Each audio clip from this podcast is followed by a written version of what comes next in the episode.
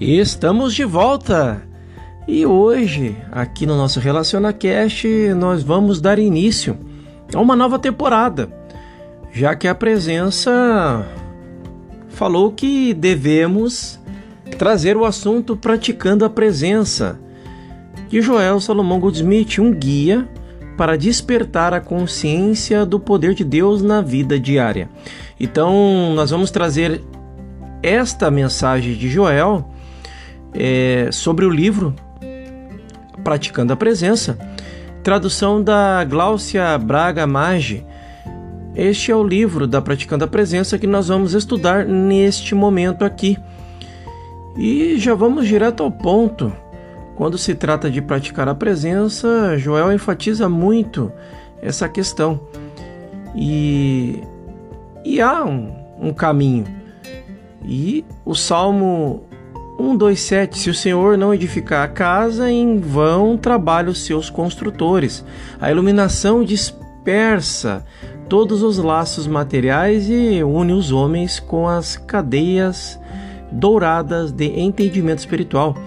Ela só reconhece a liderança de Cristo, desconhece qualquer ritual além do amor divino, impessoal e universal.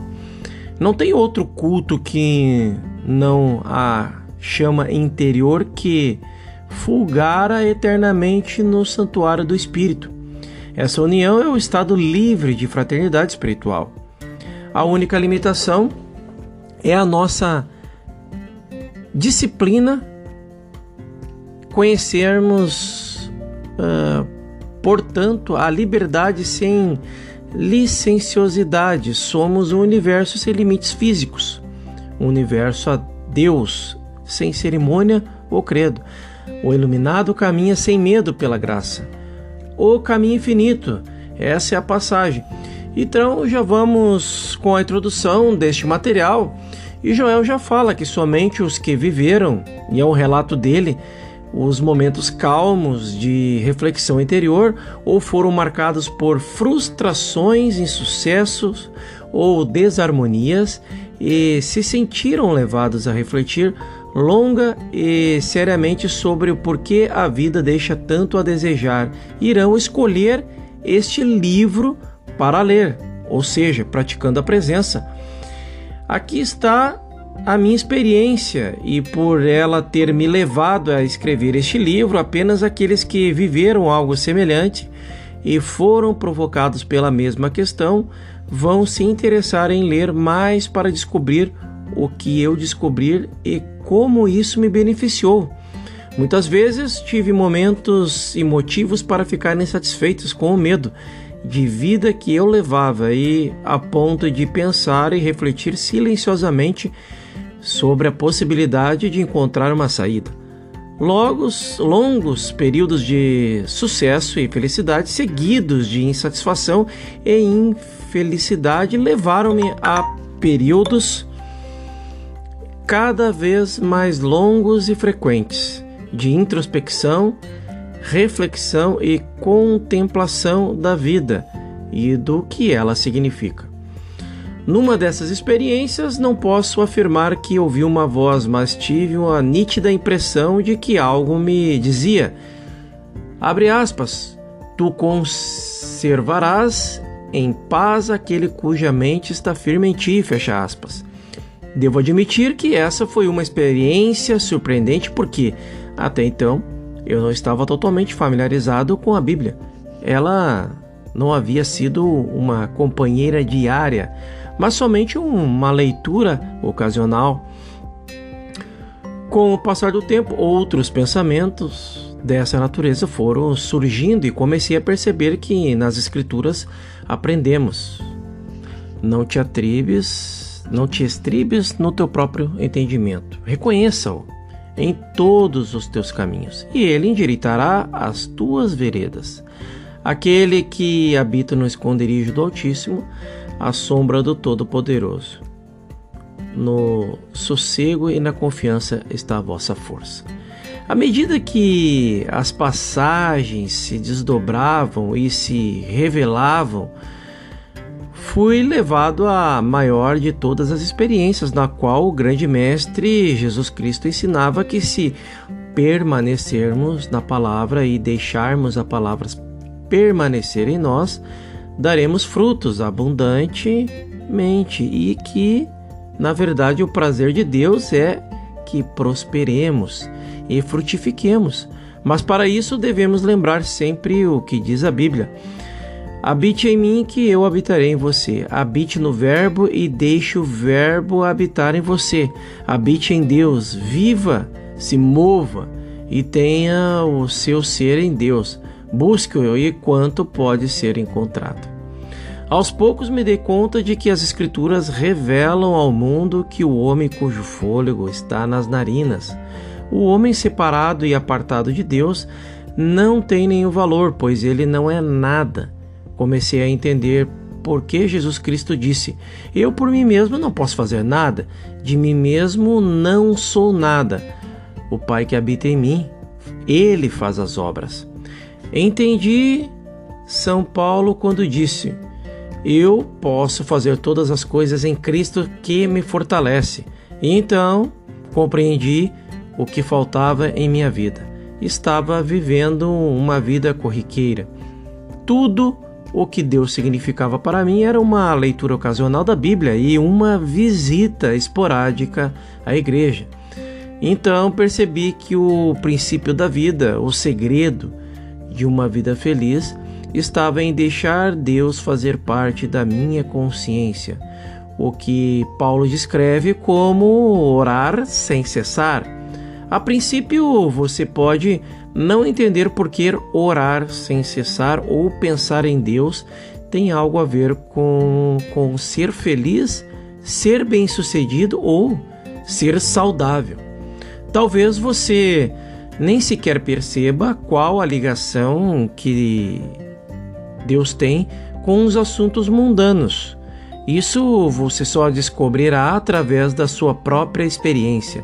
Por quê? Independentemente de qualquer testemunho que eu possa lhe dar sobre o que aconteceu na minha vida ou nas de milhares de pessoas a quem transmiti este ensinamento, somente a sua própria experiência o convencerá. Você está lendo este livro por ter sido atraído irresistivelmente para Deus. Há uma compulsão interna para encontrar o que falta em sua vida, aquilo que lhe devolverá seu estado original de harmonia, alegria e paz. O fato de você ter lido até aqui é uma indicação de que isso é o que você está procurando, é o sinal de que você está clamando por plenitude. A partir do, de agora, sua mente vai se voltar para Deus cada vez mais, até que um dia mais cedo ou mais tarde ficará evidente que sua vida só será completa quando vivida em Deus e quando Deus nela vive. Nunca mais você se sentirá separado de Deus porque nunca mais conseguirá ficar por muito tempo sem trazê-lo para a sua consciência e de certa maneira sem nele habitar. Pense por um momento no que acontece na mente da pessoa que acorda de manhã e percebe: sem Deus eu não posso ou não sou nada. Com Deus, todos os poderes é, da harmonia se unem em mim para expressar ou quem medita sobre alguma passagem bíblica como esta. Ele cumprirá o que for me dado a fazer. O Senhor aperfeiçoará o que me concerne. Para onde irei do teu espírito? Para onde fugirei da tua presença? Se subo ao céu, tu estás lá. Se faço a minha cama no inferno, eis que tu ali estás também.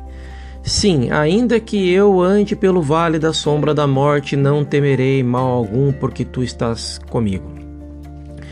Imagine o que significa para um executivo saindo do escritório ou para uma mãe mandando os filhos para a escola saber que eles não estão sozinhos, onde quer que estejam, o Espírito de Deus está com eles. E onde o Espírito de Deus está, a liberdade também está. Nunca mais se sentirão sós, nunca mais pensarão que suas vidas dependem inteiramente do que fazem ou do bem ou do mal que os outros possam lhe causar. Lembrarão sempre que Deus está mais perto do que a respiração, mais perto do que as mãos ou os pés. Há uma presença que vai à frente para ampli, ampliar ou aplainar os lugares tortuosos, uma presença e um poder que lhes preparam o lugar. Jamais estarão separados do Espírito de Deus enquanto o Espírito de Deus for mantido vivo dentro deles. Você descobrirá que não importa o lugar em que você ore, seja em montanhas sagradas, nos grandes templos de Jerusalém ou em qualquer lugar especial, a verdade é que solo sagrado é o exato lugar onde você está toda vez que contemplar a presença e o poder de Deus dentro de você.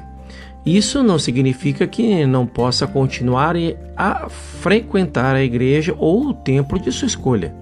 Este livro não pretende tirá-lo do lugar em que você desfruta da companhia daqueles que professam a mesma fé que você, nem tem a intenção de lhe sugerir um local novo. A finalidade deste livro é revelar o reino de Deus, mostrar onde ele está e como alcançá-lo. O Mestre disse: O reino de Deus não está nem aqui nem acolá, mas dentro de vós. Você aprenderá através deste livro que o reino de Deus se estabelece no momento em que se começa a contemplar a presença e o poder de Deus de dentro de nós. Deus é. Disso você pode ter certeza. Contudo, isso só se torna verdade na vida à medida que você contempla, medita e mantém sua mente firme em Deus, vivendo, agindo em Deus, compreendendo conscientemente que Ele nunca o deixará nem o desamparará. A graça de Deus lhe basta, mas ela só tem efeito na sua vida se você contemplar. Se você vive conscientemente na compreensão de Deus e deixa esse conhecimento habitar sua mente e seu coração, você nunca está só. O lugar em que você está é solo sagrado, pois Deus está sempre com você e acompanhando e amparando. Toda pessoa insatisfeita, carente, frustrada, algum dia irá em busca do elo perdido para a sua vida, para que ela seja harmoniosa. Descobrirá a prática da presença de Deus de maneira consciente, habitando em alguma grande verdade central das Escrituras, sejam elas cristãs, hebraicas, hinduístas, budistas, taoístas, muçulmanas. A palavra de Deus foi dada ao homem através de seres iluminados, santos, sábios, videntes, profetas. Precisamos dela, não importa em que idioma, para ter contato com a verdade. Viajo há quase 50 anos e encontro paz, alegria e companheirismo em todos os lugares. Acredito que a razão de eu desfrutar de tão boas experiências em todo o mundo seja porque carrego comigo a grande verdade dada a nós pelo Mestre. Não chamai nenhum homem de vosso Pai sobre a terra, porque um só é o vosso Pai, que estais nos céus. Essa verdade é o meu passaporte, o Abrat Sésamo para a liberdade e a alegria em todos os países, pois onde quer que eu vá conscientemente, lembro-me de que Deus é o Pai, o princípio criador, a vida de todos com quem entro em contato. Ninguém pode mudar o fato de que qualquer que seja o nome, a nacionalidade, a raça ou o credo, existe somente um Deus, um Pai, e somos todos filhos do único Pai. Mas essa verdade serve apenas àqueles que conscientemente dela se lembram, nela acreditam e confiam. Ao longo de minha vida conheci a abundância e a escassez. Sempre que houve falta de qualquer tipo, plenitude, harmonia, saúde, tudo me foi restaurado através da compreensão de que nem só de pão vive o homem, mas de toda a palavra que procede da boca de Deus. Um alimento tenho para comer que vós não conheceis. Você já se perguntou o que o Mestre quis dizer com essas palavras? Passei semanas, meses e até anos meditando sobre elas, até que entendi o seu significado. Compreendi que ele estava falando sobre a substância interior, não que o pão não fosse alimento para ele. Mas se tivesse coisas mais importantes a fazer, ele se sustentava com outro tipo de pão. Após anos que passei neste trabalho, posso afirmar que a carne, a água, o vinho e o pão da vida, todas essas coisas se tornam uma experiência concreta exclusivamente através da comunhão interior elas não podem ser trazidas do exterior para o interior. Nem mesmo a leitura das Escrituras fará isso por você. Somente saboreando a verdade bíblia, da Bíblia e a interiorizando em meditação, será possível transformar as palavras comuns em palavras de vida. O pão, a carne, o vinho e a água da vida. A verdade espiritual da Bíblia só tem poder quando é trazida para a consciência e nela mantida viva. Não sou eu quem diz isso. Os mestres nos disseram que devemos ficar em paz mantendo nossa mente firme em Deus e que, se habitarmos na palavra de Deus e deixarmos que ela habite em nós, daremos frutos abundantemente. A palavra de Deus, em forma de água, pão, vinho e carne, é o alimento necessário ao fruto que apresentará externamente como saúde, harmonia e plenitude. O pão da vida, a carne, o vinho, a água são formados dentro de nós através da contemplação de Deus, das coisas de Deus e da palavra de Deus. São formados pela comunhão com o Espírito de Deus que habita dentro de nós. Hoje, poucas pessoas conseguem passar horas se dedicando à leitura espiritual, a algum tipo de literatura ou em comunhão interior. Porém, o desejo sincero de conhecer a Deus garantirá o sucesso no caminho espiritual.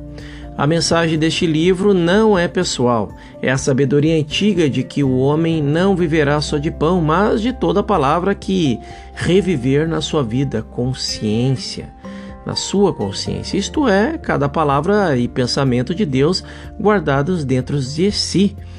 Vivamos de acordo com isso, quando tentamos viver sem Deus, usamos apenas as armas deste mundo. No entanto, quando deixamos habitar em nós, nos revestimos com a armadura espiritual e a única espada de que precisamos é a espada do Espírito, que é toda a palavra que procede da boca de Deus.